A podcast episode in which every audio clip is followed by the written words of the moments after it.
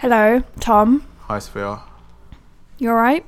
Uh, yeah, I'm just gonna be like producing more or engineering more closely this episode Why? because the audio on the last one was a tad distorted on your mic. Oh, right, okay. So I'm watching the faders. Well, also, I feel like you're not very interested in this topic as far as. yeah, so I'm gonna be largely quiet this episode. Um, I've been avoiding this topic like the plague for since since you pretend like since you thought about this. To be honest, um, and it's just the reason why. And I'll I'll I'll just put this out there. It's just when I see um issues around Islam being discussed, be it like even if it's something really trivial or if it's something like controversial, it always seems to garner like really um hostile responses and stuff. And I think the only reason why I'm comfortable to even be here and be present on this is because at least I know with podcasts people can't um comment or can't respond. like there's no feeds. Yeah. Um, and like I just, I it's to me, it's like waving a red flag to a bull. Like people are just are on it because then it's like there's two camps. There's like, um, there's. I see. I even feel bad even identifying the people because I don't want to be accused of anything. That I it basically I just feel super uncomfortable. But I know this is something near. yeah, but who are the two you. camps? Go on. Pardon? Who are the two camps? No, so you have like the like eh, how can I put it? There's the people that seem to have their own version of the faith and are busy like basically trying to police other people and are not really reflecting the true values from what I understand of the faith by the act of policing others in how they practice the faith. Um and then there's the, the other camp is just the straight up um like peeps that um like I guess the the outsiders or the people that just like um gonna put it secularists. not secular or I, I yeah because I could I could say atheist but I know not all atheist I can't tarnish No, not- uh, no, one. Like, exactly. some people are like are in that agree to disagree camp and like they just don't believe and it's not by any hostile means they No, don't no, wish no. any ill upon you or anything like I don't have a problem with those people um but there is like a camp that um especially with like the uh, uh, politicalization and like the political climate and stuff um that just one is not even I don't even think it's exclusive to um Islam, but it's obviously Islam's the main one in the firing line that just want to see like religious people fail.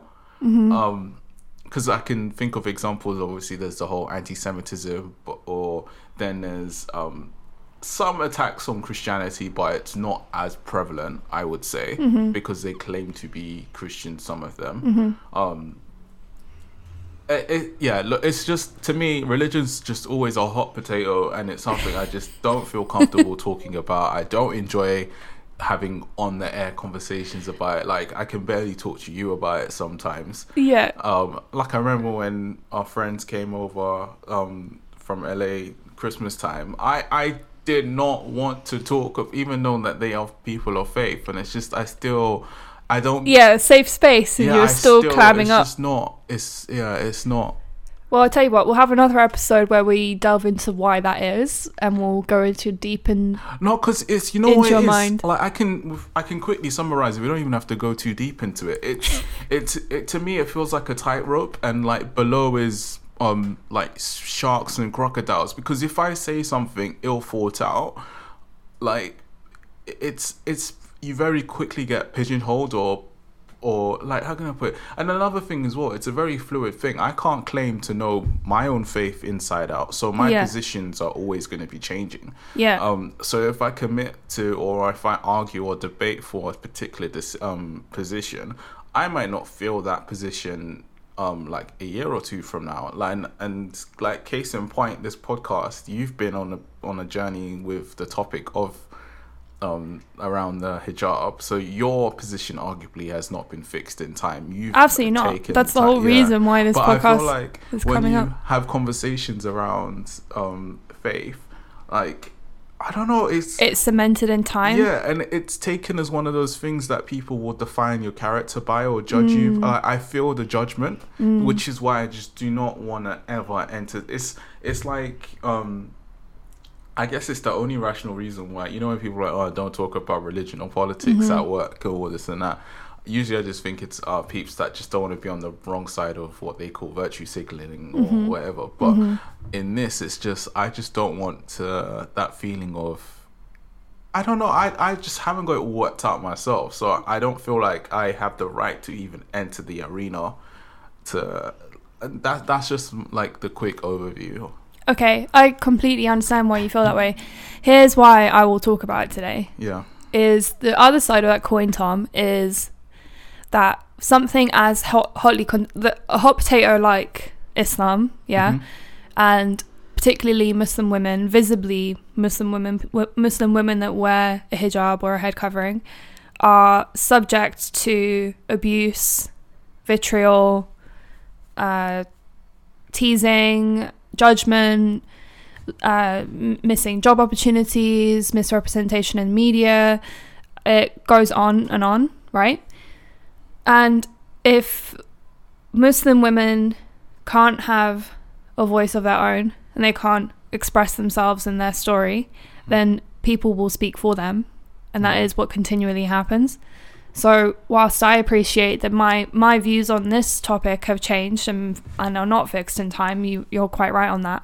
But what what the reason why I want to speak about this, despite the fact that I know that I'm opening myself up to judgment to the, the very things that I've just listed, it's more important to me that I get to say what happened rather than someone else making assumptions or judgments about what happened Mm. right um and if there's any any way if there's one if there's one person that listens to this and takes away a more open-minded view or a more nuanced view on the topic rather than you know taking what they see as face value from how we're represented in media um how things are happening you know around them that they just kind of take on as face value then that's a win for me right Yeah. so You know, I I hear what you're saying. I I feel like a big part of it is when we watched um what's her name Dina Tokio, hmm and she was fully sincere, but then like you saw what happened the the ne- within the next week, and she put out a video basically reading out every single hate comment yeah, and it's just This it's is a, just sad a really see, like- prominent YouTuber. Um, I'll put her information in the description.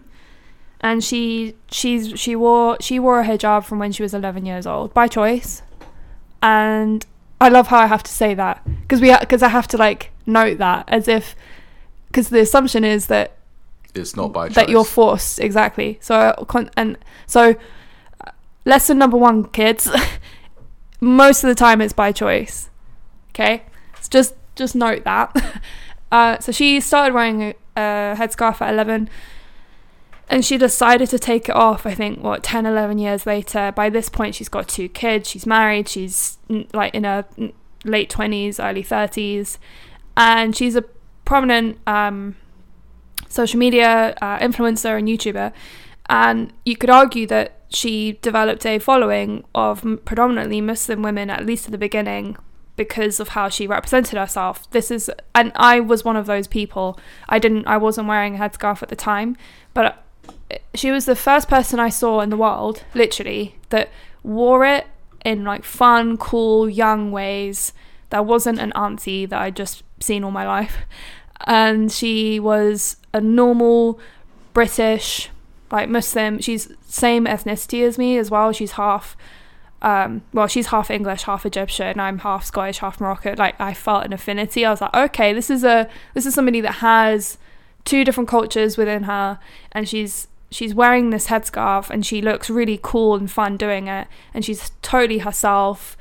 Um, and you could argue she built up a following based on that and then when she decided to take it off she just was bombarded with just complete harassment bullying and and abuse online abuse from all kinds of people like most and, and a lot of it was like Muslims themselves turning their back on her and saying you've you've you know basically done yourself a disservice. You've you've put a bad name on us. You're taking it off. Like you're you're an embarrassment to our community blah blah blah.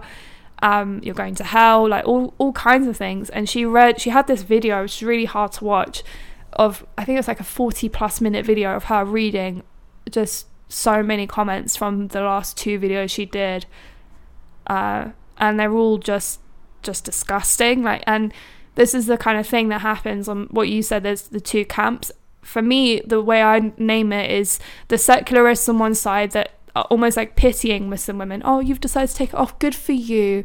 Oh, you've finally taken a stand and you're going to be an independent Western woman like the rest of us, right?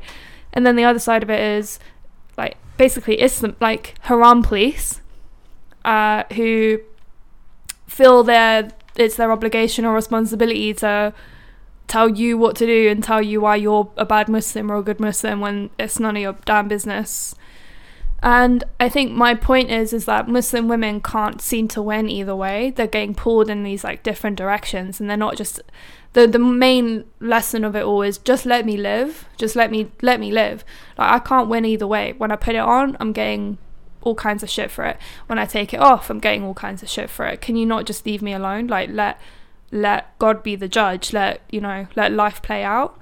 Um so she was that was a massive she wasn't the only one by the way there's a few that have since decided to you know because they've grown like they've yes they've grown online they've grown a following they've built you could argue they've built a career um, on this but life happens and opinions change and as you said nothing's fixed and they've just decided that the, their life has evolved they've they no longer feel the need or the want to wear this thing on their head and they've paid the price for it. Like they've lost their following, or they've lost job opportunities, or they uh, receive abuse and harassment. And this just feels weird to me that we're just allowing that to happen, right? That when you make a choice in your life, you just have to face the consequences from complete strangers. I mean, you'd, you'd think that when you're making a life affirming decision like that, um, that you'd be celebrated or you'd be I don't know, welcomed and saying, good for you. You know, you've made a choice for yourself. Like, good for you. It might not be the choice I'd make, but happy that you made the choice that was right for you. That's my big problem with like most of the discourse around these um, type of issues is that you there isn't that space it's Mm-mm. literally we're right on teams. Yeah, exactly. You're either with me or against Black me. Black and white. Yeah. Yeah, there's no grey. You're not allowed to have grey. And the thing, as you said, you're so right when you said at the beginning, uh, I can't remember how you said it, but just this idea of people telling you what to do or like feeling like it's their place to to judge you or make make assumptions about you. And and as you said, like in Islam, that's ac- it's actually going against the faith to do those things. Yeah. So like, all of this is actually like clouded in this irony that in the actual faith itself, in Islam, you're not like one of the like what's the word? Like one of the principles is mind your damn business. Yeah. Basically. well, that's like, not played out. You're not allowed to tell someone whether they're a Muslim or not, or you're a bad Muslim, good Muslim. Like you're not allowed to tell somebody what to do. Especially in the ways that is happening right now. I mean, basically there's this this loophole that people find. I think um, that's universal when I think about it, like across all the Abrahamic faiths, like not supposed to judge other people. And no, just, just, mind yeah, your business. Yeah, but the, the the loophole that people find is this um, concept in Islam called dawah, which means to invite people to Islam. So again, key word there being inviting, like welcoming, and oh, you know, let me tell you about this cool thing And it's Like like it can you could argue that this podcast I'm about to do now is Dawah in the sense of I'm I'm, I'm teaching people or I'm reg- or I'm giving people an in, a, a look into the faith, like kind of different aspects of it or different, you know, and it may it may inspire you to do your own research and to to look into it yourself, and that in itself is Dawah. It's not you're wrong. You need to do it like this. My auntie said so you're going to hell, all of that. That's not Dawah, but I feel like people have taken that concept of Dawah and have twisted it into a really hateful, misogynist approach where they just feel the need to tell Muslim women what to do all the time. Another thing as well that like the big I, we we discuss it quite often. The another elephant in the room, especially with matters related to faith, is the the crossroads it seems to constantly have with culture. Yes Absolutely. Like that to me is I feel like that's the like the driving or the main corrupting force in terms of like people being authentically like able to practice their religion or um what's it called yeah i feel like that like there's like they they both have their own distinct lens and people Yeah. are trying constantly to bridge the two together Put it Um, this way: just the Islam in Senegal is very different to the Islam in Pakistan. Yeah. Very different to Islam in Saudi, because of the cultures. The cultures are so varied. Yeah, it's like it was in, in the when we were watching the thing with Afua Hirsch, um, Senegal. They have Massive um, Muslim uh, population. Yeah, yeah, the, mass. Yes, is it like ninety Majority. Yeah. Um, but then there was that um figure. I forgot his name now. It's really gonna Mm-hmm. bug me. The one that they all seem to celebrate like a saint. And then I was like, oh wow, is there other figures like this in? And I was like, hell and then He was like, no, it's actually frowned upon. Like you in were other cultures, Yeah. yeah, you don't, you So- don't, you don't put, you don't idolize other people. the maddest thing is, is that like people in Senegal, people in Morocco, or like Yeah. other places, you all claim to be like Muslim. Muslims, And there's the truth. And then yeah, that's an that's the example of like Of the- the diff- variance. yeah, the Yes. variation in action. but especially but the thing the thing that all of this has in common and we will get into it is patriarchy so when you think about cultures a lot of cultures are rooted in patriarchy very Yeah. few are rooted in in matriarchy yeah so when you have patriarchy as the kind of underpinning of culture then when you put a religion into it whether it's whatever religion it tends to basically what this is a really like gross and um what's the word metaphor but when you put when you have a sausage machine and the Oh. ca- Why The ca- the- sausages? I love eating them, but my goodness, the way it's made the is so disgusting but basically look when you think of the output yeah the output is is informed by the input and when you put when you inject religion into culture then what the sausage that comes out at the end is not necessarily the tastiest like it's not because it's not like so. I'm sorry. I don't know. It's just not how it was. It's like Islam is is not and never was the problem ever, ever, ever. I've put my life on that. It wa- it never was the problem. Never is. Still isn't. And culture, again, you know, like you've used the example of Senegal, um, and their concept of idolizing this this great historical figure. That is not a concept in most sects of Islam.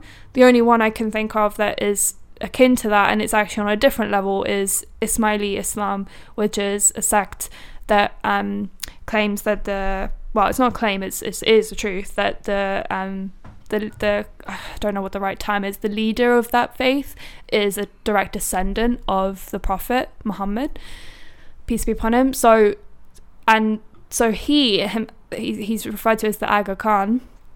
He is con- considered a uh, a descendant of the Prophet Yeah. and a you could argue that he his, so I've seen his pictures hang hanging up in people's homes and that kind of thing.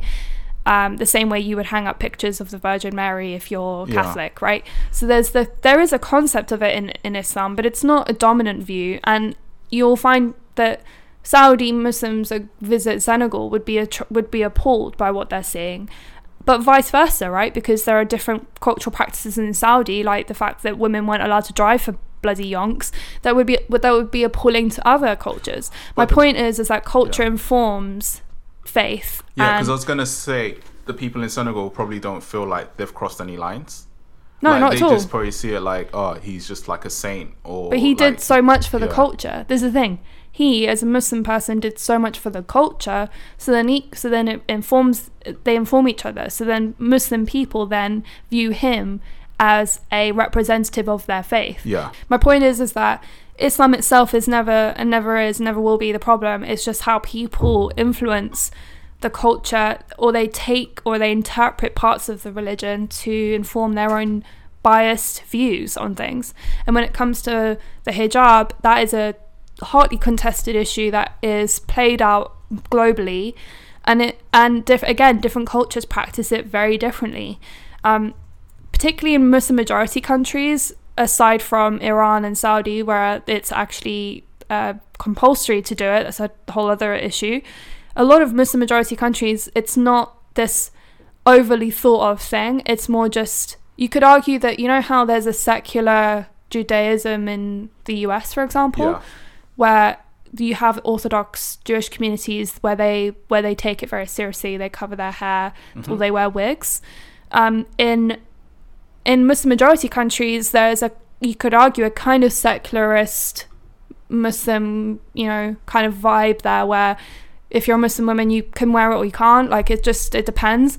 The only thing I'd say in that I'm thinking of Morocco primarily as an example of this, where I walk around and there's all kinds of women that aren't wearing it, and then there's all kinds of women that are. And I, I think the the only difference really is that when you do wear it, you're considered more pious Yeah. or a better quote better Muslim, but it doesn't it doesn't um den- denigrate or demote the non hijab wearing Muslim woman either. It doesn't make her less of a it just makes her a normal Muslim, and then anyone that wears it is a better Muslim, right? Okay, so then when you come into that, uh, that's where the kind of the differentiators happen. Is just again how culture is informed with it. I, and then in West, Western cultures, well, Turkey is an example of a place that's trying to become more secular. I think they've recently put some restrictions on wearing hijab, or i- in some ways, and France has famously put restrictions on wearing hijab. Um, and France is a whole different kettle of fish where they're really they're really chipping away at the the Islamophobia is rampant in that country. It's unbelievable. Um, but my point is is that how different cultures interpret the hijab or the the head covering, uh, it makes us feel like there's this fundamental problem with hijab or like that there's something wrong with it and that women are forced to do this or that. It's not necessarily true. It depends on where you are. It really just depends Mm. on where you are and the cultures you come from. Um, for this episode, I don't know how long we've been going for. That probably is an episode in of itself. But uh, for this episode, I wanted to talk about my story with hijab because I feel like Look, I didn't wear it forever. Um, I wore it for seven years.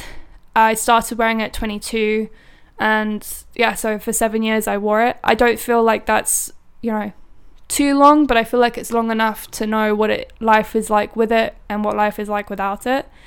Um, and you know, going back to the point earlier, I want to tell my story because otherwise someone will make assumptions about what it is, and uh, I don't think that that's wrong in of itself, but I think in this climate, particularly, it's very important that people don't make assumptions about Islam or, or kind of um, open themselves up to that level of manipulation from the media or what you perceive. You know, I will speak for myself. I'm a I'm a grown ass woman and I'm an independent person, and I will speak on what matters to me, and this matters to me. It matters to me that people know that it's not one size fits all and that Islam is not, you know, a, a misogynist faith and that the people that are within that faith are a monolith, right? We are a very diverse, varied community.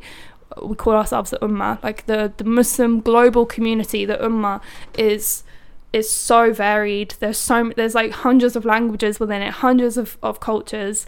It's not one one thing. And here I am, a British Muslim woman with one story that doesn't represent everyone else at all by any means, but it but it is a story that may help people to understand the I guess a window into the life of a Muslim woman in my culture, in my Britishness.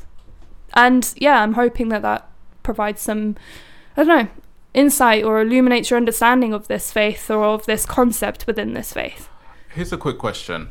Um, it just popped into my head. It just made me like realize. Obviously, you just said like there's many diverse cultures and many different ways people practice and stuff, which obviously point to the fact that there's loads of different sects within Islam. I I feel like, um, and I guess this goes for. I think this goes for all um all faiths.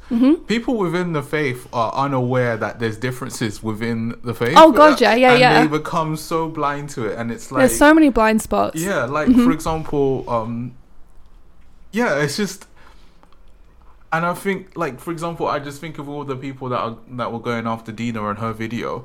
Were all those people from the same denomination or the same sect? Probably Mm-hmm. not. So they already have like different like views Mm-hmm. of, how, but it's I don't know. It's like they're everyone's together, but then they're not, Mm-hmm. and yet they're expecting the same from different people. It's it's just it's weird. It's just like a um a widespread blindness. I feel. Yep. and like a lack of awareness that oh actually this person might practice things differently they have different things that have informed informed how they their um inform their faith or just Yeah, but I also feel like I, I've made a note here to also mention that we forget how much of those cultures were impacted by colonialism as well. yeah. So when you think about the the different external forces like patriarchy, like colonialism, yeah.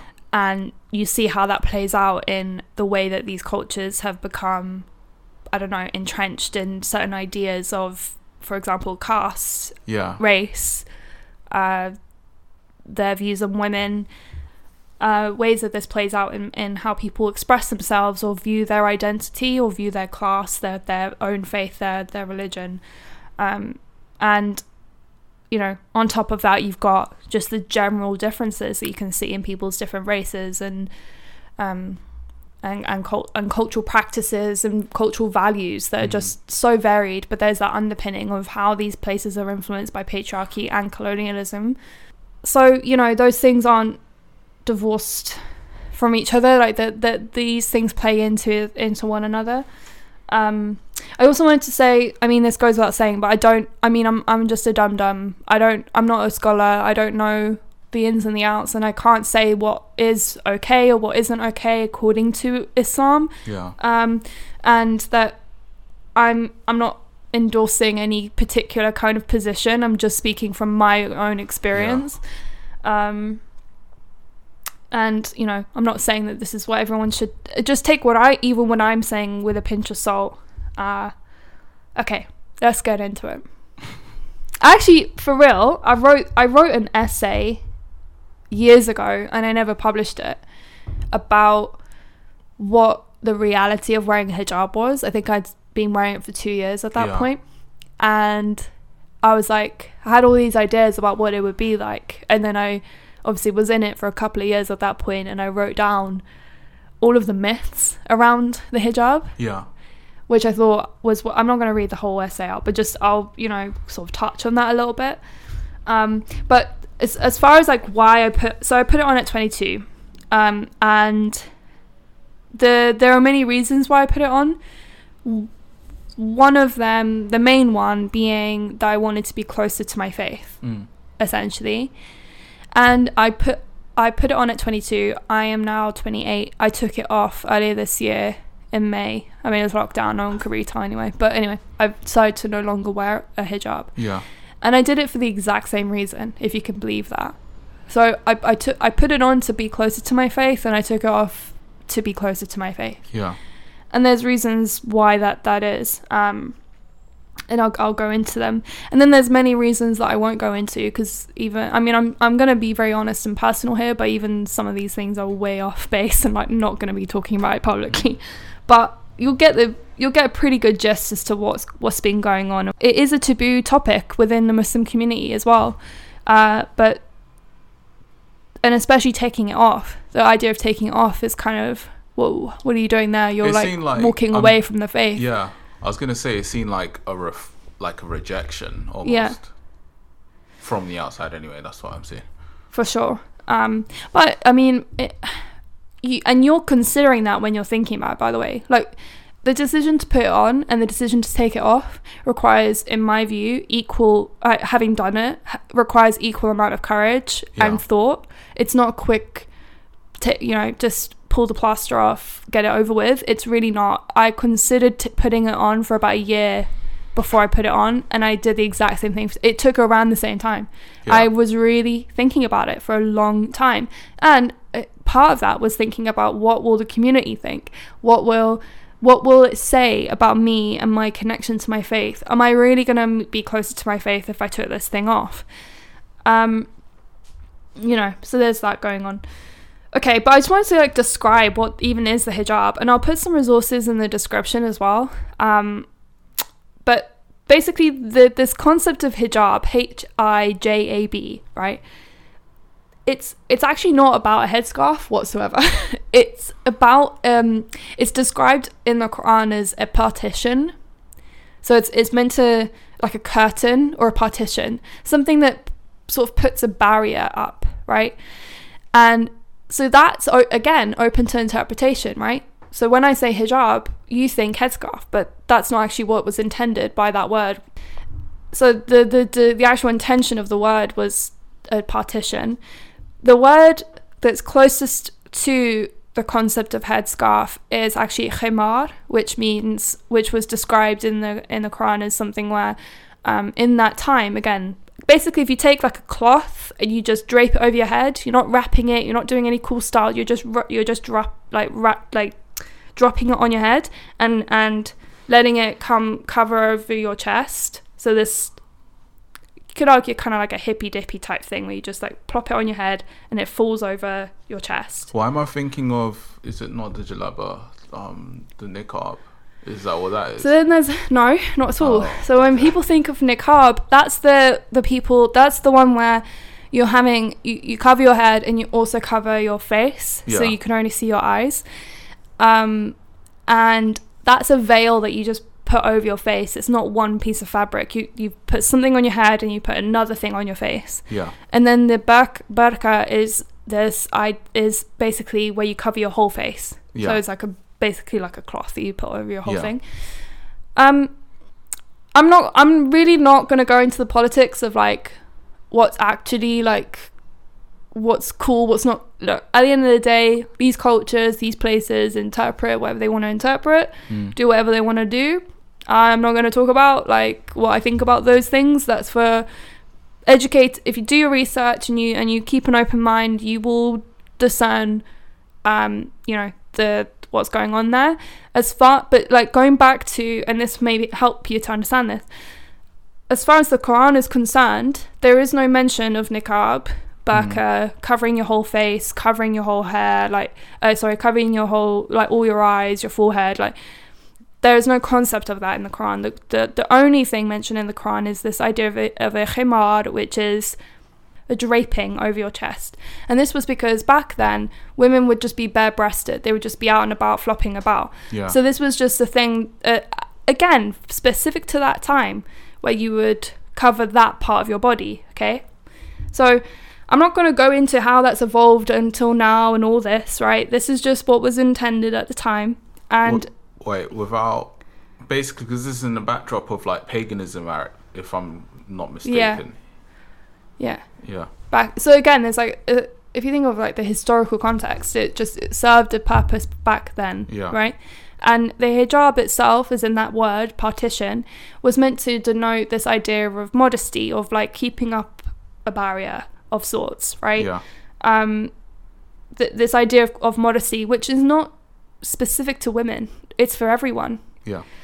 um, and you know examples of how you could display hijab or practice hijab if you considered it a verb right is to to basically make sure you're taming your ego staying modest not displaying arrogance or pride right keeping things chill just It's keeping things low key it's act. it was more of a it was more of a verb like a doing i'm gonna Yeah. i'm gonna be i'm gonna practice hijab internally it wasn't so much of a external Yeah.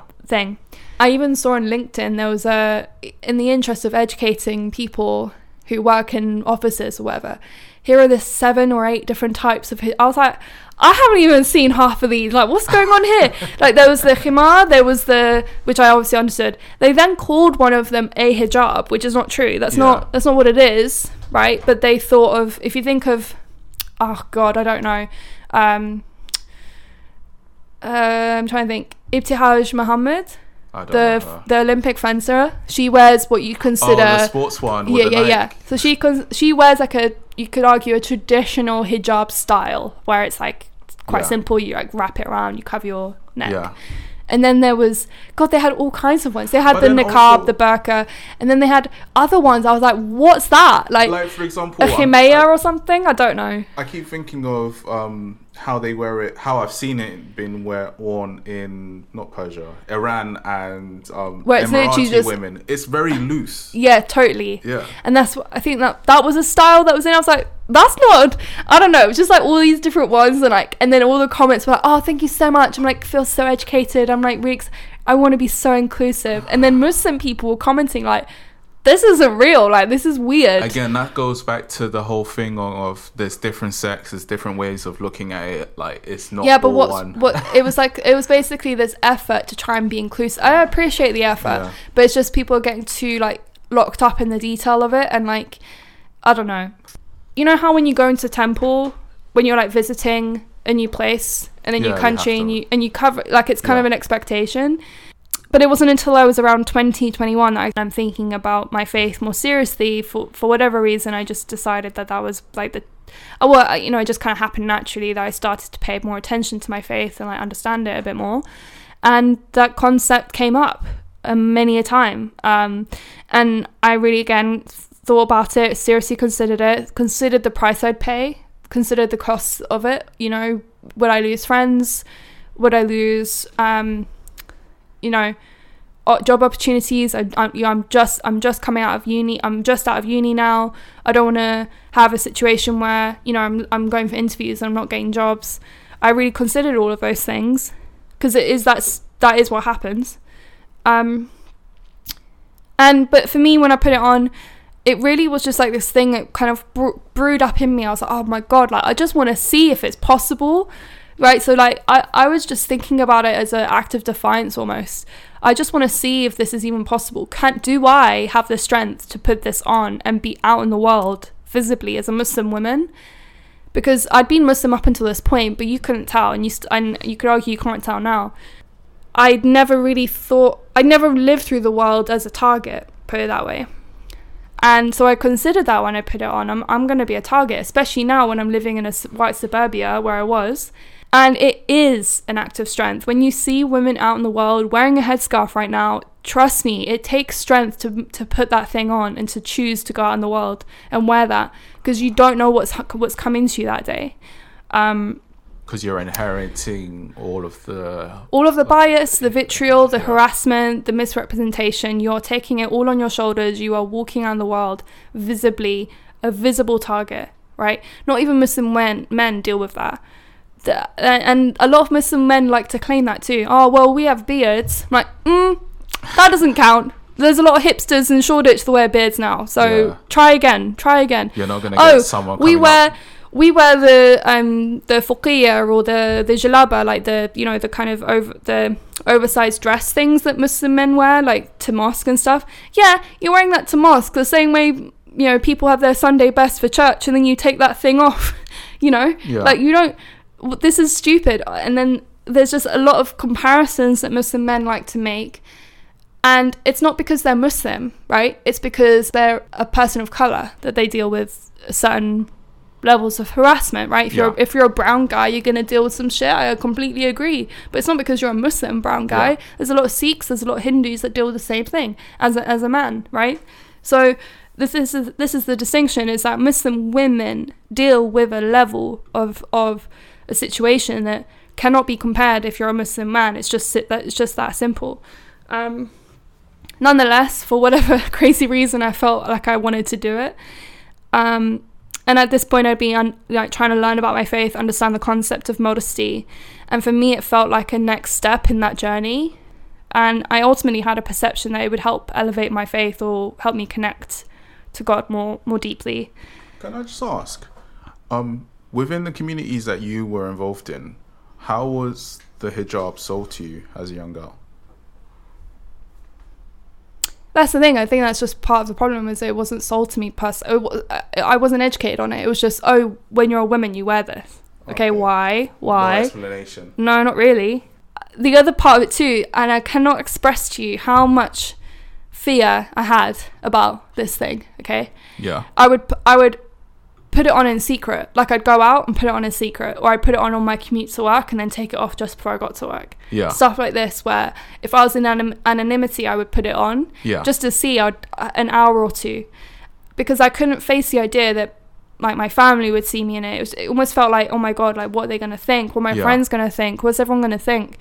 And then again, you know, I just sort of did away with that. Oh my god, I don't care what people think. I'm just gonna do this. Yeah. So, um, here's what I learned when I put it on. Okay, Okay, so on. this is, comes back to the the essay thing that I was telling you about earlier. So, people actually they do stare. People do stare. It's not that's not cliche. Like people actually do, and they and you're like a what's it like an ornament or like something to a fascination for people. yeah. And I genuinely felt like, oh, when I start wearing it, I'll be fine. Like I won't be one of those people that's gawked at. Like I'll I'll slip through the net. I don't Mhm. know why I felt that way. My white passing privilege or something. Um, and it doesn't. It like at the time. So again, seven years of that didn't happen all the time. I'd say it got easier as years went on. People just became more accepting, I suppose. But there were a few good years of that where I know that because I'd lived a life without it, that I knew that this was the the differentiator. Mhm. Right now, I'm wearing it. Nothing else has changed about me, but now I'm suddenly getting stares or looks or weird situations. People would like come up to me and like ta- touch my head, um, like almost like fascinated by it. Uh, people would like kind of gawk at me, say oh they loved the how fashionable I was, or um, they would just or they'd like ask inappropriate questions if I wore it more traditionally, again, kind of like wrapped around my neck, then I'd get different attention than when I was wearing it as a turban, Yeah. which was the majority of the time. To be to be honest, I would wear it more as a kind of turban style, and I'd get a lot more positive attention for that because people would like like to fall on fall back on. Oh, is it fashion? I'm like, no, it's religion. Oh, okay. Oh, sorry. Like they would just like feel like really uncomfortable about it. Um, but anyway, regardless of whether it was positive or negative attention, at the end of the day, it was still unwanted attention that I hadn't received up until that point. Um, and it was just a, a straight up invasion of privacy when people were coming up to your head and touching it. And I, I remember at the time when I wrote this, I was like, this, this is this probably the smallest scratch on the surface of what black women potentially deal with when it comes to their hair. Yeah. Um, I'll link a video in the description about that when I was reading that at the time. This is a big one. So the other thing I perceived, uh, and this will hopefully un- like help people understand, like part part of why I was interested in wearing it, was that I didn't like unwanted attention from the opposite sex. I wanted because I I was I don't know young and fertile. I don't know what the right term is, but you know, like you're if you're a young woman, you understand what I'm saying. Like there's just the catcalling, the unwanted attention, the the sexual assault. hmm, There's you know different different levels of it that I'd experienced that I just didn't want to be a part of. I did, and for whatever reason, I felt like hmm, maybe if I wear this, not it wasn't the primary reason by any means, but I was like hmm, curious, like what if I was was to not do basically do away with that unwanted attention in some ways and like give myself a break. Yeah. So, uh, funny because uh, another lesson I learned: you're still objectified. Win-win. So the first day I started to wear it, I go into work. They haven't seen. They've the the day before they're seeing. They saw my hair and whatever, and now they're seeing me in this like turban thing. And the manager at the time, who I could, in hindsight, I was pretty sure was kind of flirtatious. Yeah. Um, and I think he was like he was like trying to get my number, and he stopped me in my tracks. I was walking. He's like, and he he was like, "Is this for real?" I was like, "Yeah." He's like, "What? Like religion?" I was like, "Yeah." And he went, "Fuck." I was like, "Oh fuck," and he walked away, and I he was like disappointed that I was no longer a prospect or available Yeah. failing to recognize I was never a prospect to begin with. You were never gonna, you were never gonna get there. I was, um, so I thought based on that encounter alone, like, oh, okay, so I'm no longer sexually attractive. Job done. Like I'm, I've basically in some ways protected myself from a level of um, unwanted attention. Right here, here is a here is somebody that's on a conquest, and I've, I'm no longer. I've I've bowed out of of the the dating game in that sense, right? um, maybe I could be finally left alone in that way. And I, I also, as part of that, I, I was part of the decision was I wanted to be seen for my character and not for my appearance. Yeah. So I wanted to be appreciated and valued by my brain, by my character, by my my my actions, not by how I looked doing it. So that was another part of this sort of thought experiment in some ways, at least at the beginning. Like, oh, what is this hijab thing like? And does it actually make me a better person? Do I get seen or perceived differently in, in, in a more, I guess, in a better way for wearing this? But very quickly, I realized that that's absolutely not what was what was going to happen, um, because many more men down the road would move to me in different ways. Um, and actually they there were different tactics that were employed for example yeah. trying to like move to me from marriage like very quickly where i was like i don't i don't know you um, or they would like the idea that i was a good muslim woman so like again this idea of, of piety that uh, she's she's she's covered her hair so she must be good like it's just yeah. this weird thing um, or actually at worst i was seen as a a challenge in their pursuit. So I always use the analogy of like a video game. Like I was, if if typically I would be a level three or four yeah. on the levels of like sexual pursuits. Now I was at a six or seven. I was just hard. I was a harder level, but still one worth pursuing. Like yeah. let's just crack that level. Let's crack. Let's let's break her down, have sex with her, and then move on. They still thought it was possible, and they yeah. still tried different tactics to do it. Um, the fact that I was fully dressed, the fact that I'd cover my hair cable. If I take her hijab off, then that's more than if I take her. Clo- just what I'm saying. It's just, it was just more clothing to remove. It didn't mm-hmm. actually change the the concept of their pursuit. They just thought, oh, I just have more clothes to remove. Yeah. And that's. I'm not saying that's actually what happened in real life. I'm just saying like that was the perception, and that was like what they were. You could see the energy and the effort that was being made. It was like really disgusting. Um, yeah, so that was what was happening. It was really disheartening. Um, and actually, I just was like, okay, hmm, I'm just being objectified just in different ways. it's not actually changing very much.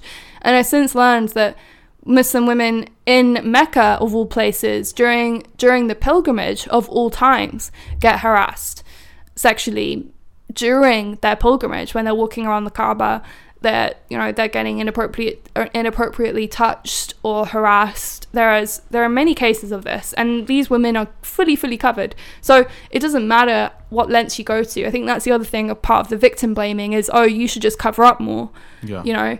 And here here if, if you need an example of why that construct is completely fallible is that there are muslim women that are fully covered in burqas like head to toe you can't even see their eyeballs and they're getting harassed so it doesn't actually change. We can't expect women to continually make up for men's inability to control themselves. Yeah. Um, another uh, like concept of this is like, you know, I want to be seen or I want to be perceived or judged by my character alone, right? But because society society is so heavily sexualized, um, even someone like that you know, someone that's covered up is considered a fetish um, or a challenge. So I remember at work, there was a, a, young woman who wore a hijab and she was a beautiful woman. Um, and I remember she was out of the room or something, and someone came up to me and was like, "Oh yeah, I heard that women like that they have always have matching underwear." I was like, "Excuse me, like this is before I wore. Oh, maybe I was just wearing it. I can't remember." But um, this is what he was saying. He was like, "Oh yeah, like I heard that women like that are this and that." I was thinking, so here's this woman, yeah, she's just trying to live her life. She's like fully covered, and mm-hmm. there's still this fetishization of Muslim women or women that fully cover in that sense. Yeah. That there's got to be something kinky about them. There's got to be something weird and sexy about what they do underneath those clothes, and it's just another, again, another added level of difficulty in the video game of sexual pursuits. The assumptions made. He's already told five other people. Now they've all got it in their head, and remember, we're in a professional working environment, so she's walking around and people are trying to like x-ray her skin you know it's just it was just that's just what happens. Did that come to us as a shock to you? Yeah completely because here i was thinking that and here i was always told like this is what women you just wear it and then whatever. And you know i i thought i just naively thought and i think a lot of people here would think that you know you the victim blaming kind of rape culture type thing tells us that mm. it's it's women that don't cover up that are open to that. Yeah. And I knew going in that that wasn't necessarily true because being sexually assaulted was when I was fully covered, not in a hijab, but I was fully cut. Like I had hoodie on, baggy, like I. So I knew that on principle, but I still, I don't know, I still had this perception that okay, maybe if I like wear hijab and like you know, I don't know, I'll just be seen differently. I just I'll be seen like a nun is seen, like mm. just kind of disappear into as far as sexual pursuits are concerned that you know you're not I'm not in the running. But it just wasn't it just isn't that that way at all. Um so yeah. So yeah and then I've since learned that there's actually a whole like different level of fetishization of hijabis um since in the porn industry as well. Um and I didn't know this at the time but actually looking back probably the, the timings match up in the sense of there was a that there's like hijabi fetishes on on like Pornhub and stuff. There's a famous uh, adult actress uh, who's since left the industry because of how she was manipulated and stuff. She's not even Muslim, but she was asked to wear hijab for a scene, and then that's been viewed like 800 million times. Major- and majority of those views are actually in the Arab world, ironically. so, um, in Muslim majority countries. So there's clearly a thing for it, right? We yeah. can't, and and women just can't seem to catch a break from it. Like you're gonna get objectified regardless. So that's that's one thing. Um, what else? Oh, here's another one. So another reason why I decided to wear it was because I wanted to sort of what's the word? Get closer to my creator, yeah. sort of elevate my faith, right? And outwardly expressing your faith in any capacity places some kind of expectation or like weight of expectation on you. And especially in today's climate where there's all these misrepresentations of Islam and Muslims. So tensions were so high and everyone's really suspicious. And I just, I think women that wear a hijab feel that pressure and they feel the pressure to be a good example and put their best foot forward. And my goal at the time at least every day was okay if i'm going to have an interaction with somebody who had ignorant or bigoted views or you know just ill-informed views that after speaking with me or having an encounter with me they would think oh maybe that muslims aren't so bad or you know she was pretty cool she was pretty chill. So maybe i need to you know do away with my perceptions of of this faith i had before my interaction with her. And you know, I felt a responsibility, I still feel a responsibility as a Muslim woman to, especially living in the West, to express my faith or show how normal we can be, quote, normal. And wearing a hijab is an outward expression that heightened that feeling of responsibility for me. Um, and it exists now just to, to a lesser extent. Again, I've kind of, before I put it on, I still felt that responsibility and I still feel it now. It's just I visibly can get away with not with not having to represent it as much in yeah. some ways. Um, but then also within the Muslim community itself, there are internal expectations. Like I said, kind of when you intersect with culture, that when you wear a hijab or when you wear a headscarf, you are on a different spiritual plane. You're kind of elevated. You're a bit more pious. You're taken a bit more seriously. Um, you know, you must be kinder, you must be a better Muslim, better person, more intelligent, more pure of heart, more pious. And I naively hoped that by out- outwardly expressing my faith and putting it on, outwardly changing, that I could manifest those qualities inwardly. Mm.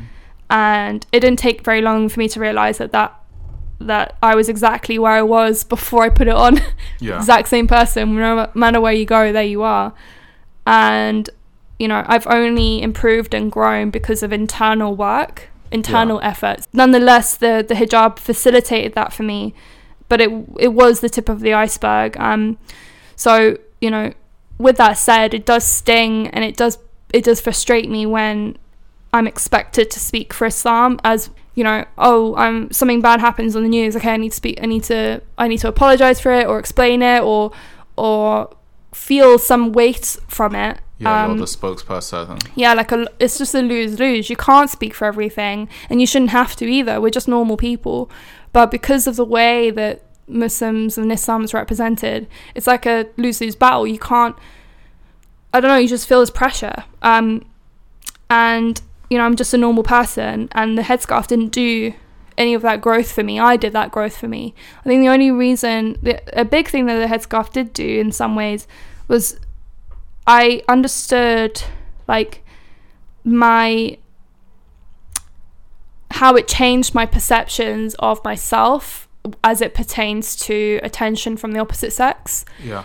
And and also, you know, the the way that I'm judged. So I felt like okay, by putting my hair away and by cover and like wearing clothes that didn't reveal my shape or like reveal my sexuality, I had to rely I myself had to rely on my own brain. So I couldn't count on my looks. I couldn't count on mm-hmm. my I don't know, my femininity to get me ahead or get get what I wanted out of life or out of people. Um, not that I was ever that way inclined to begin with. It's not like I pressed my boobs together in in an interview and went, mm-hmm, "Please yeah. hire me." Like I was never that person anyway. But I just felt like, okay, look, I've done away with this now. Like all I've got is my brain. All I've got is my character. Yeah. So if I can't get this job on that alone, then I'm, you know, if I can't make this friend, if I can't do this thing because of how I look, then that's that just shows that I'm I need I have some growth to do, right? So I I, I used it as an opportunity to to basically soothe my ego, calm my ego, put put my ego aside, and say this is I'm gonna do this because of X Y Z, not because of my my looks have got me there or my looks are driving me to do this thing or yeah. or I need validation for my looks. I need validation for me as a person or how I externally look. And when you look at how m- just women generally are pressured on a daily, daily, daily, hourly, minute by minute basis to improve their looks, to maintain their youth, to, you know, get the kettlebells, get the resistance bands, join the gym, do the programs, all of this stuff because you have to remove your hip dips, you have to swat your obliques, you've got to get your six pack, you've got to I don't know, do these like weird exercises to get a butt that didn't exist before. There's just all this stuff that we're expected to do. And by putting all of that stuff away externally, I had to just count on my internal, which I think was good. It was a good thing. Here's a big one. The the intersection of culture and religion you know this idea of like the expectation and responsibility is is placed on women to cover and be more invisible to cater to men's fragility, essentially, yeah. in public and private spaces. And, you know, I'd like to think that men can control any urges that they may have by my existence, but this burden is placed on women. Um, and it's just, and that burden is widely accepted by women in those situations that, you know, we put it on ourselves. It's the internalized misogyny. It's oh. not pointing the finger and saying, why don't you sort yourself out? Why yeah. don't you put it back in your pants, you dirty, dirty man? Instead, we're like, okay, well, maybe I'll put a burqa on, or, or maybe I'll stay indoors, or maybe I'll do, like, there's these structural things that kind of happen that, um, not structural, what's the word? Gra- these gradual systemic changes in culture and, and the way that women interact with public and private spaces that is encouraged by patriarchy, and women just take it on as their burden. And I felt like when I put a headscarf on, I'd sort of integrate with my Muslim community and like be part of the whole thing.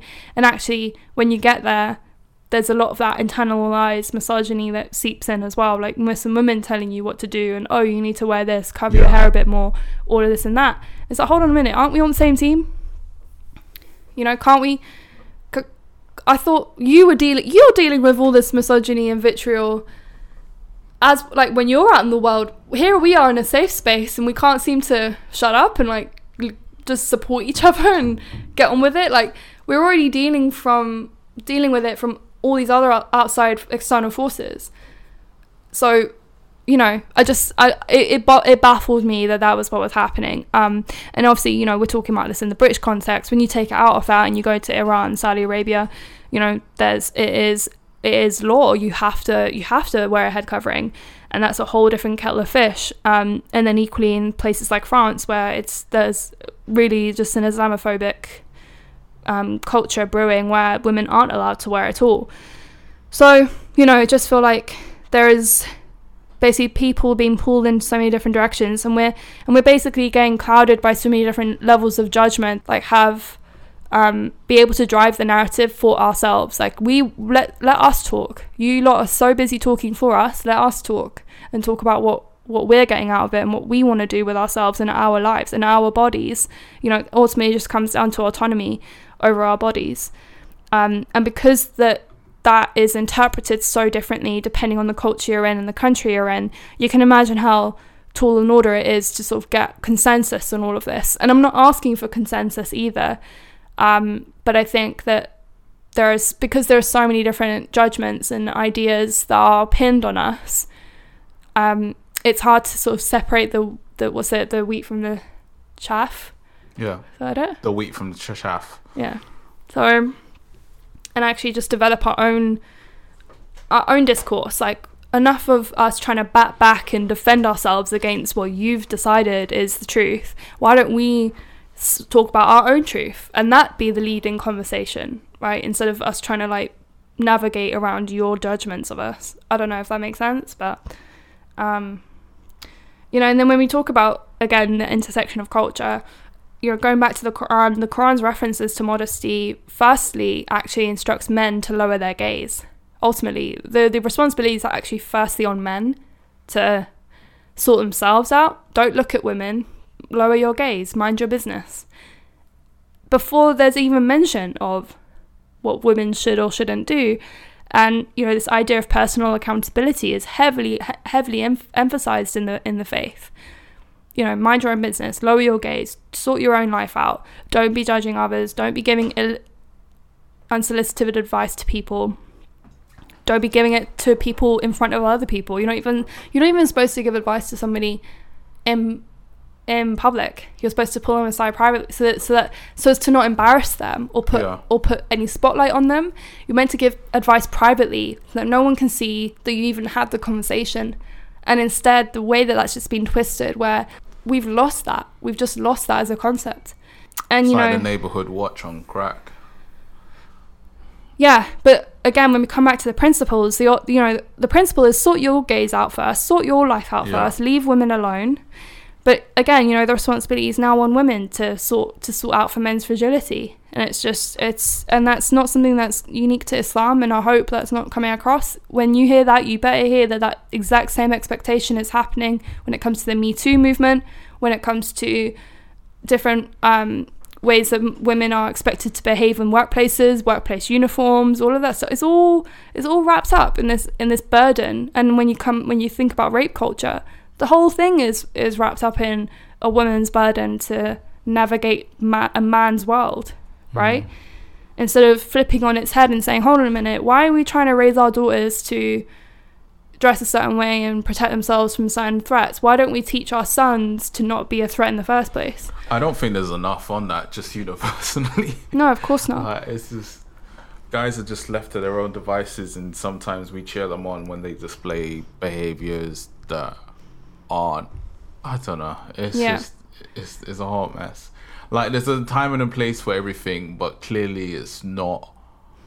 That's not been well established in Mm-hmm. terms of like when to proceed because you also don't want people to be like complete wimps or Mm-hmm. like shy and whatnot like, when it comes to expressing des- a desire for the somebody of the opposite Mm-hmm. um but then it's just like there should be at least like a a baseline of decency Mm-hmm. of like respect and like it just doesn't seem to exist from what i'm hearing anyway. well it exists in the faiths it's just not being practiced in the Yeah. cultures that's the thing I mean, Oh, some of it is, some of it is, but not all of it. And Yeah. especially when you think about who is accountable for these things, right?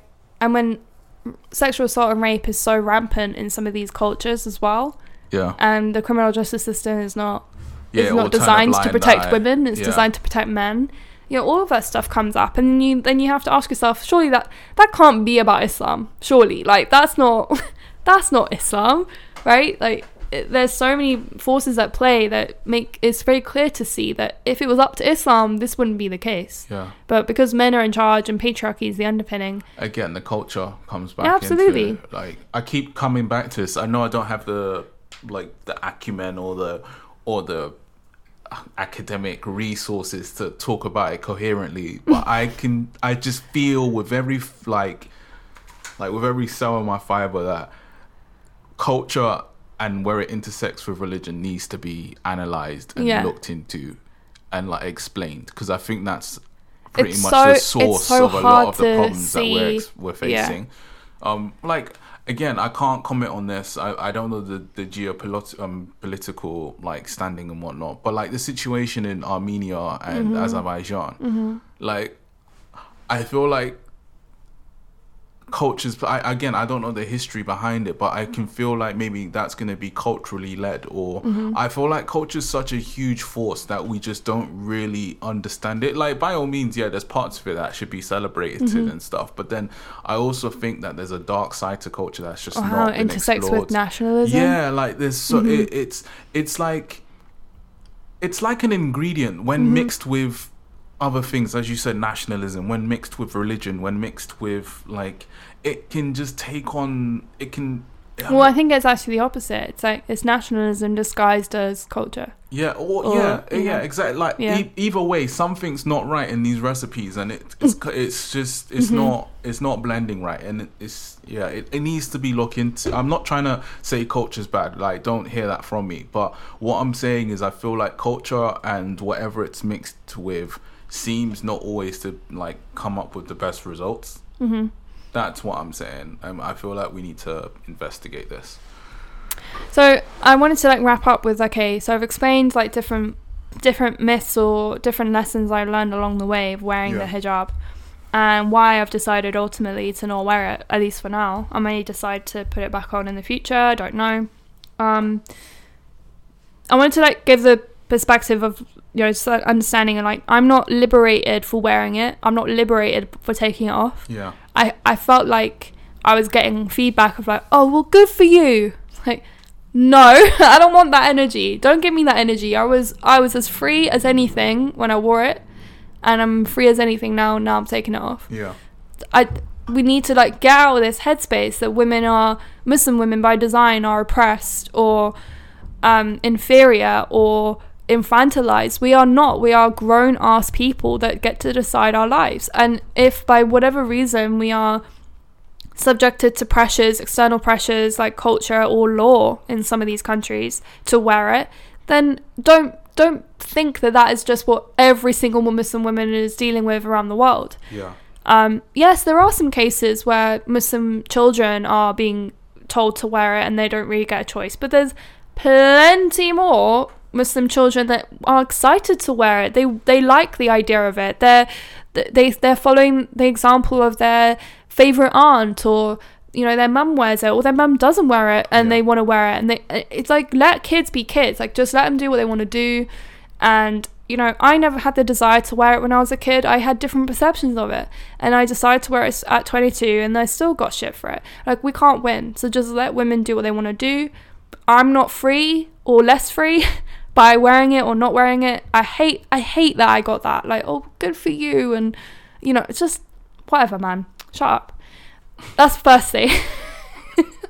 The other thing was I've said before that I wanted to feel closer to my faith and closer to my creator by putting it on and I did feel that for a, for a time. And then it started to change in some ways. Um like I was telling you before I wanted to sort of figure out my ego and work on my ego. And by wearing it I felt like I wasn't relying on my outward appearance or my outward actions I was relying on my in- I was starting to focus more on my inward actions but what also happened is a, I guess, an un- unintended side effect was that I was developing pride around wearing it.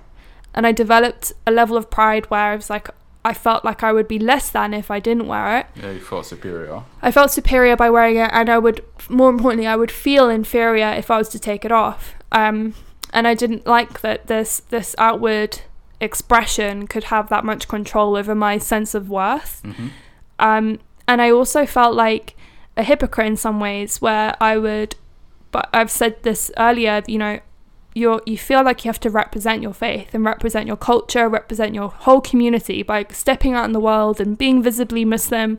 You've got to be all things to all people, and you know, I think there's many Muslim women that do away with that. They're like, screw you, man. I'm going to live my life and I'm not here to represent a damn thing apart from myself. And I applaud those women. But I myself did not feel that way. I felt like a pressure. And I started to feel like a hypocrite when I couldn't live up to those pressures. Kind of going out in the world and being visibly Muslim and then behind closed doors, I really wasn't connecting at all. And I just felt like a bit of a hypocrite in that sense. There's a few other examples of that where um, it wasn't adding up. I just felt really disconnected on the inside and then was standing up for my faith on the outside. Getting pressures from both both camps, as, as we've said, I uh, felt really disconcerting and just this I just wanted to like kind of have this anonymity. I just wanted people to like mind their own business and I didn't feel like I could ever escape that by wearing it. And ultimately what Islam comes down to is intention that is something if you ever if you ever do any serious research in Islam, not even like to avoid all the news organizations, if you actually looked into Islam, not just on Wikipedia, um, a big big concept is intention. And if your intention is not aligned with your actions, then don't do the action essentially. And the, this this idea of like trying to get into God's good graces or curry favor um, by doing these outward actions when you're not actually feeling it on the inside is a really, uh, I guess, a harmful cycle that you can get into. And I just felt like my intention was slowly stepping away from my actions. I didn't ever, I didn't really want to do it anymore.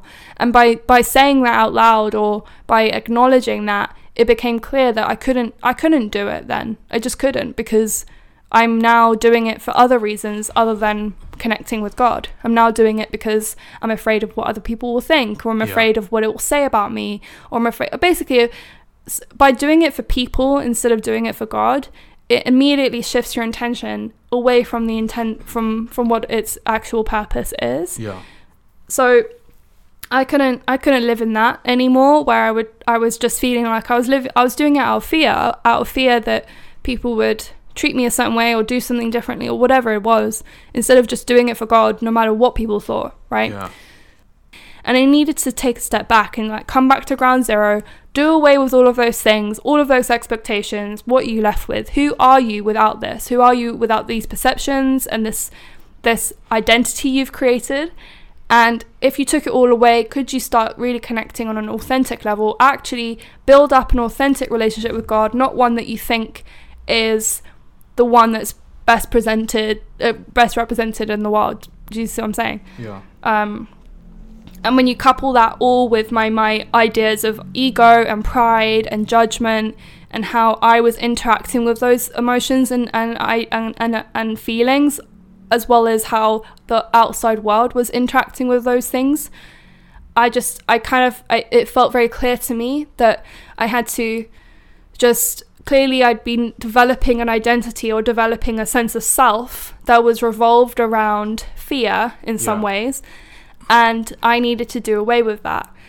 Yeah, it just goes back to that whole thing of like different things are required in different seasons, and mm-hmm. what helped you in one season might not necessarily help you in, in another season of your life.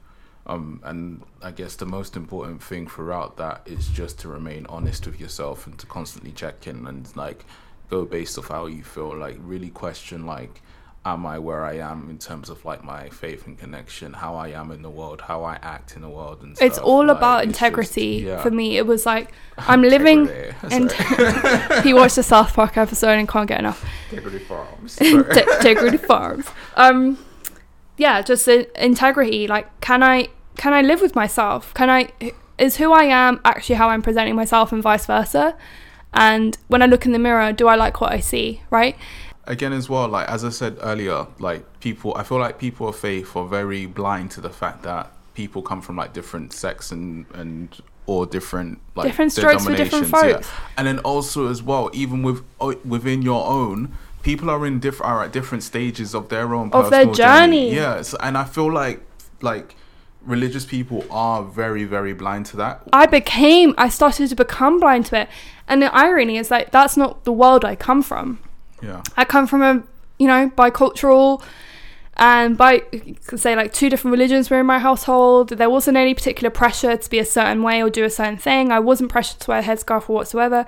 And I, I felt like again coming back to that intention the intention was i want to see what this is about. I want to see if this brings me closer to my faith and i feel like it really did it helped me build my understanding of ego and how i relied on the world to validate me right but then so that's great i learned that that's good and I no longer rely on those things. But equally, I developed another thing. A kind of the side effect was I developed pride around that. Oh, I don't need this. I don't need validation. Oh, you're seeking validation. Oh, poor you. I started to develop that, and I was like, whoa, wait a second. Like that is not the intention of this. That is not. That is not the person I want to be. Where I'm now. This is now a crutch. This is not something I'm relying on. I need to give myself a break and stop putting so much pressure on myself and just see what I'm made of. Like, don't don't judge yourself anymore.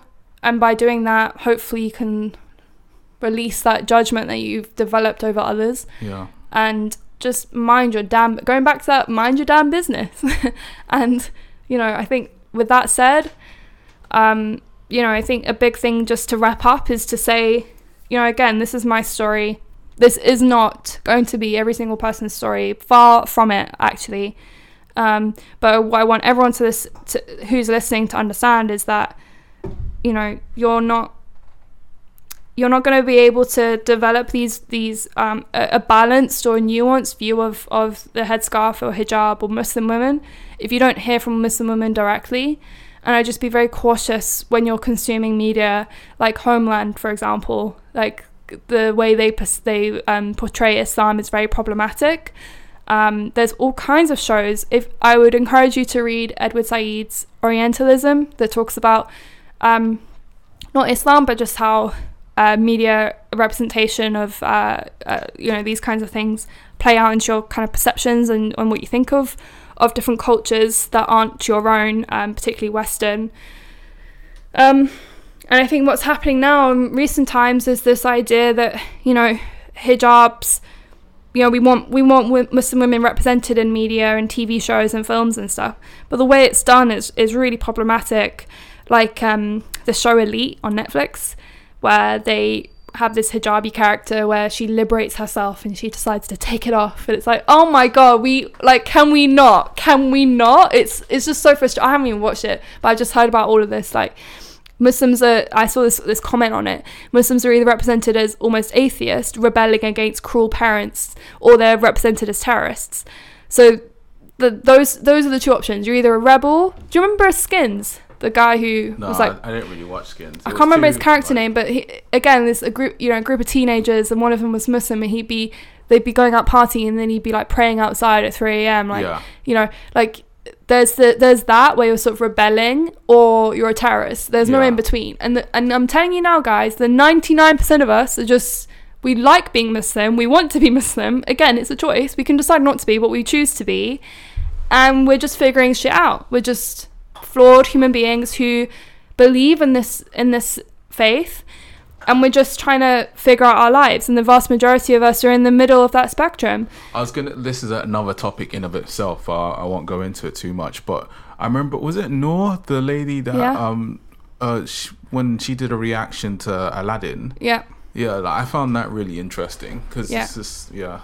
And this comment says, "I want to see how I want to see a show of the hijabi in university struggles to find a secluded place to pray, or has to explain why her foot is in the bathroom sink, or is celebrating a twenty first birthday in, in a quote halal way, halal meaning like permitted way. Yeah, Um, and the whole bathroom and the sink thing is because when we pray, we have to wash ourselves Yeah. before we pray, so it's a cleansing ritual.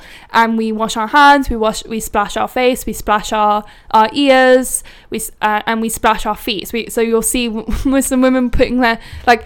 If I'm in a public bathroom, I'll try and find like a time when no one's in the bathroom, or whatever. Quickly get my foot up on the sink, wash my feet, and it looks odd, but I'm, I'm I'm cleansing myself. My feet are cleaner than yours, thank you. Right? So there's that going on. I want to see that represented in TV and film. That there's just normal Muslim Western women that are just working. I, I would be washing my foot in the sink of the work bathroom and then quickly finding somewhere in the storage cupboard to pray. You know, like that. That's my life. I don't know about you, but that's my life. So Yeah. I want to see that represented, not oh, you know, she's she's oppressed, she just wants to liberate herself, or she just wants to lose her virginity. This whole thing. It's like, no, most of us are cool actually. Thank you very much. I swear, it's like I feel like when the pandemic is lifted somewhat, like all these like studios in America or like TV studios here, like they've got a big job on their hands in terms of like representation. Well, especially when it up just Islamophobia is so rampant. Yeah, when Islamophobia is so rampant, you have to. It's it's your duty to represent normal Yeah. Muslim people. Um. Anyway, so I just wanted to wrap that up and just say like be mindful of that of representation. Don't don't just outwardly go, oh my god, a Muslim woman's on on a TV show, great job done. No, like how is that Muslim woman represented? There's how how what is what is the dialogue? What is her what is her character arc? What like what what is the story they're trying to tell about her? Um and Well, and you might for as well me, plug that show that you really liked. Is it Ramy? yeah, Ramy. Yeah, because very very well you- done You said but that, that's that nuance was- that's only again i'll say this again we're not a monolith so Yeah. ramy is a story about an a Egyptian. He Egyptian Yeah. guy who's born and raised in the us in new jersey who has who's come from an egyptian family so egypt is one country in Yeah. one region right who they speak egyptian arabic they i related to it very much because moroccan culture is very similar to the egyptian arab culture um, where so you you would find North, you know Moroccans, Tunisians, whatever. They're like, oh yeah, Yeah. like we really relate to this. But then the Bangladeshis and the Pakistanis were like, this is so not our show. Like, where's our show? Where's Yeah. and black black African Americans were watching it and saying, oh, this is meant to be about Muslim Americans. This is not us Yeah. right? So there is all of that going on. There's so much nuance within the Muslim Ummah, and we have to find spaces to represent ourselves. Ramy is one show. We need hundreds more Ramys. But what I was saying, the only reason why I pointed that one out is because I remember your reaction at the time was that you felt like it was one of the first times. It's the it- first time. Me and my brother. Like they went beyond. me and my brother, we literally like he was like, I've never felt so so. Re- I've never. What did he say? I've never felt so represented in a show. Yeah. I felt the exact same way.